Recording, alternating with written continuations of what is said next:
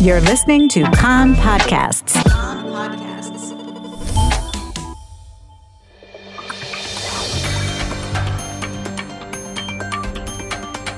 You are listening to the English language news of Kan, the Israeli Public Broadcasting Corporation.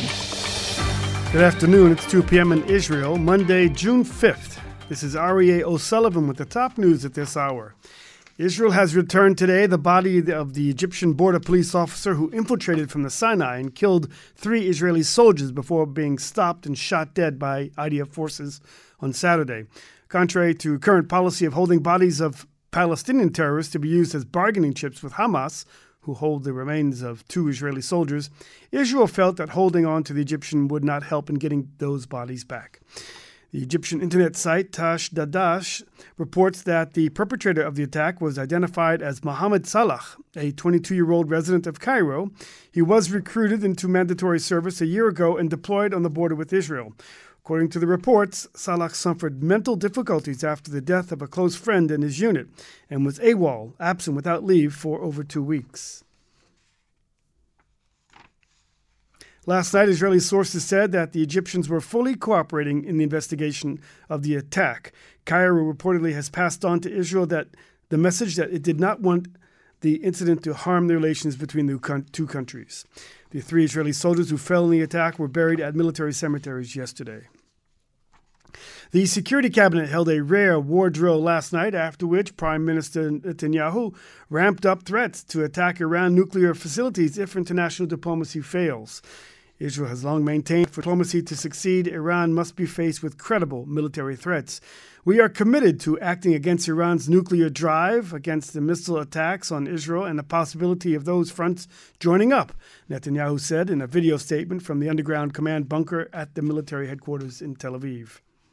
Earlier yesterday, Netanyahu accused the IAEA, the UN nuclear watchdog, of capitulating to Iran by accepting Tehran's explanation, years late, over uranium particles, saying it was residue from a Soviet operated mine and laboratory. The Ministerial Committee for Combating the High Cost of Living in Israel convened for the first time at the Prime Minister's office in Jerusalem today.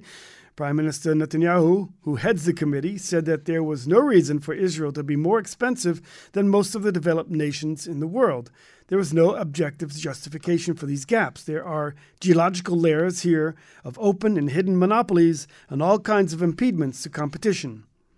Additionally, I have gained the impression recently that the importers, manufacturers, and distributors have simply lost their restraints.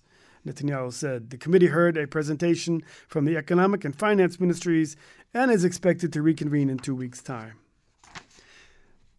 A military court has handed down two life sentences to the terrorists who murdered Malachi Rosenfeld in an attack in Binyamin eight years ago. Mohammed Hamid was arrested last year, a few hours after escaping custody in the Palestinian Authority, where he was jailed for seven years. He was a Hamas terrorist from Silwad in the West Bank and was also ordered to pay some 2 million shekels in compensation to the family of Rosenfeld. More murders in the Arab sector in the space of just three hours last night. Two Arab men were murdered by gunfire. Police say that the shootings were part of the underworld. The strike at the country's universities has concluded after two weeks. This after an agreement was reached between the academics and the Treasury over gradual wage increases, rewards for excellence in research and teaching, as well as industrial quiet until 2027. A milestone in skyscraper construction at the entrance to the capital in Jerusalem. The first office tower has been given a building permit. The tower is planned to scale 40 floors, include commercial and business floors, as well as a cultural center and an observation platform. Another 19 towering buildings are also planned surrounding the main tower, ranging from 20 to 40 stories high. Music. The Israel representative to the next Eurovision show will be chosen on Channel 12's show Kochav Nolad, A Star is Born. This was decided by the management of the Israel Public Co- Broadcasting Corporation. The move came in the wake of the heavy costs of participating in the Eurovision Song Contest.